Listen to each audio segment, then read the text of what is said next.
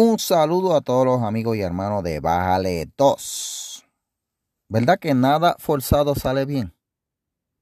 Yo creo que usted estará de acuerdo conmigo independientemente de cuál sea su mentalidad, ideología, preferencia política, whatever. Nada forzado sale bien, ni tampoco se siente bien. Así que de eso vamos a hablar hoy en este podcast de cosas forzadas y ¿Qué es lo que pasa cuando tú tratas de esforzar algo? Quédese conmigo en Bájale 2. Y regresamos gente a Bájale 2. Gracias a todos los amigos y hermanos que se han unido a la página de Bájale 2. Gracias a los que se han suscrito al podcast. Gracias a los que han compartido. Gracias a los que me han enviado noticias, imágenes eh, para compartir en el podcast y en la página sobre todo. Este, muchas gracias a todos ustedes. Bueno gente. Hace años atrás, yo tenía una estudiante en mi salón. Bueno, déjame ir, déjame ir para atrás. Hace varios años atrás, cuando yo estaba en el salón conociendo a los estudiantes por primera vez, los primeros días los maestros tienen que eh, llamar, ¿verdad? Tenemos que llamar por nombre y asociar las caras y nos coge un tiempito. Algunos tienen más talento que en eso que otros, pero a mí me cogió un tiempito memorizarme las caras. Así que un día, eh, ya, llevaba una semana, estoy recogiendo las libretas de los estudiantes para eh, revisar algo y de momento tengo una libreta que dice que el nombre del estudiante era Tomoko Mayaji. Y dije, Dios, yo tengo una estudiante japonesa aquí.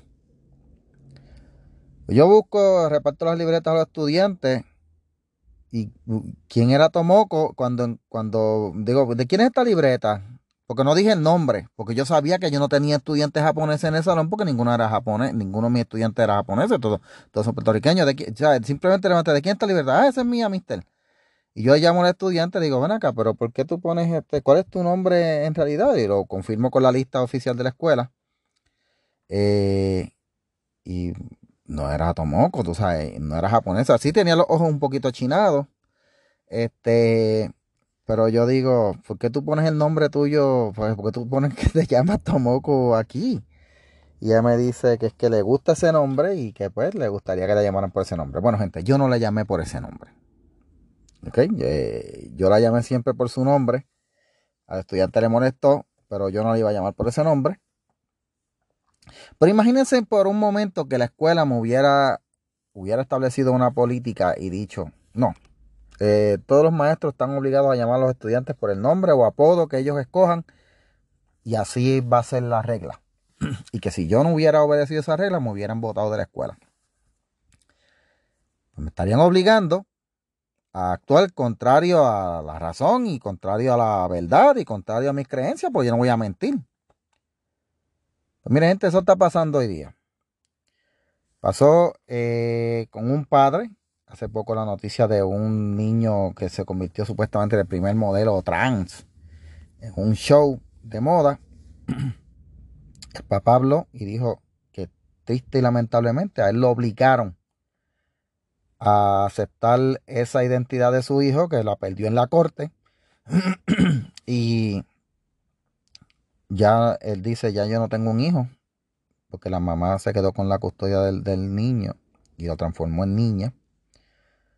Ese padre se vio obligado en un hospital en Estados Unidos católico querían forzarlos a hacer a los doctores a hacer operaciones eh, a personas transgénero para cambiarles el sexo. Gracias a Dios la corte detuvo esa locura locura que impuso el presidente Joe Biden. Y en el estado de Kansas, una maestra quería que la obliga, querían obligarla a mentirle a los padres en nombre de la equidad y la inclusión. Pero la maestra se negó, luchó y prevaleció en las cortes. Y de eso voy a hablarle con más detalle en el próximo segmento de Bájale 2. Así que quédese conmigo.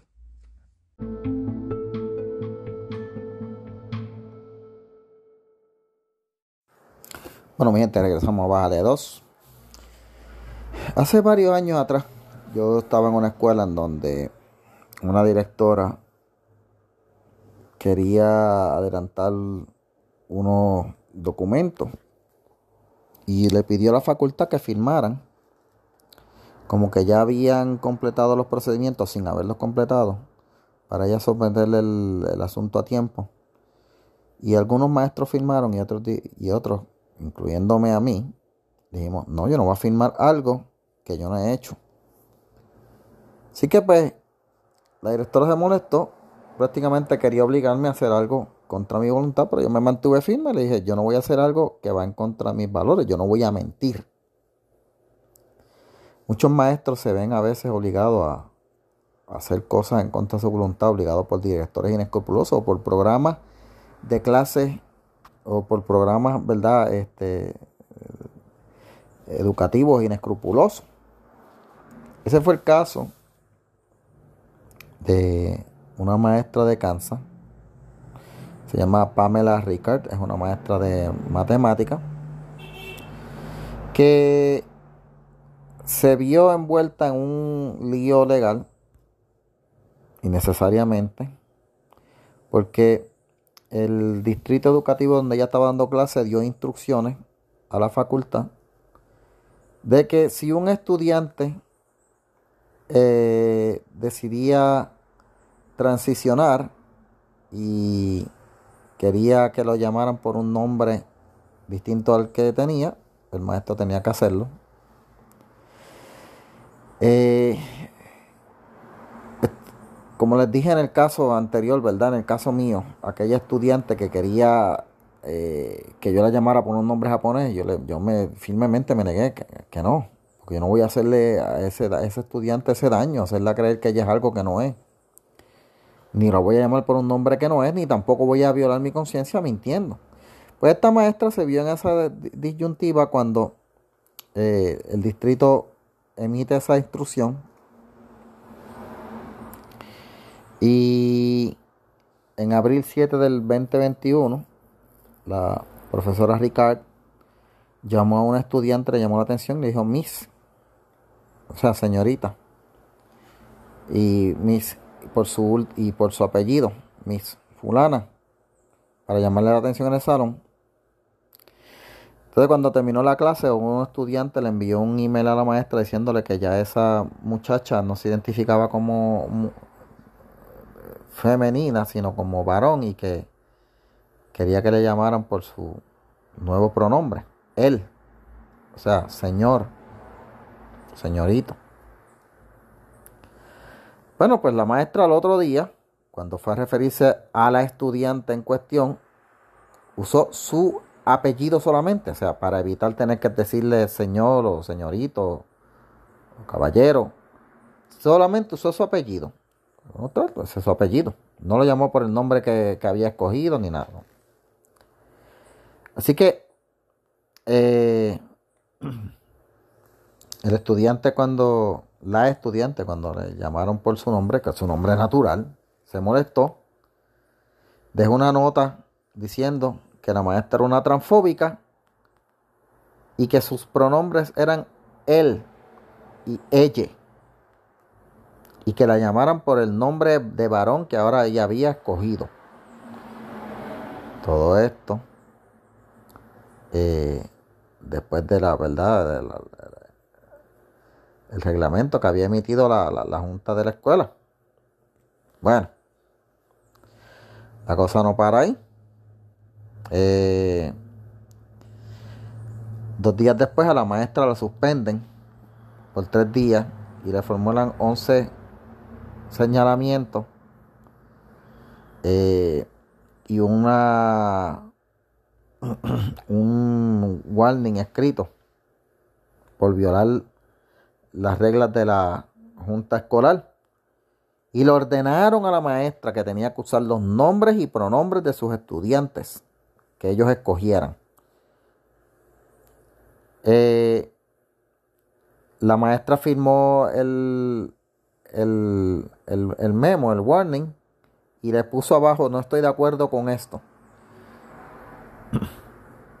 Así que la maestra Pelo para que borraran esta, este regaño de su récord, pero negaron todos sus requerimientos. Y luego, al par de meses, el distrito eh, eh, eh, estableció una regla entonces que mandaba a los estudiantes, a los maestros a usar los nombres y pronombres de los estudiantes en la escuela, pero que si los maestros, si los padres venían a preguntar, no le dijeran nada a los padres. Aquí es donde viene la cosa. La maestra dijo, no, espérate, yo no voy a estar de acuerdo con esto. Ahora me están obligando a mentir. ¿Cómo termina esta historia? En el próximo segmento les sigo contando.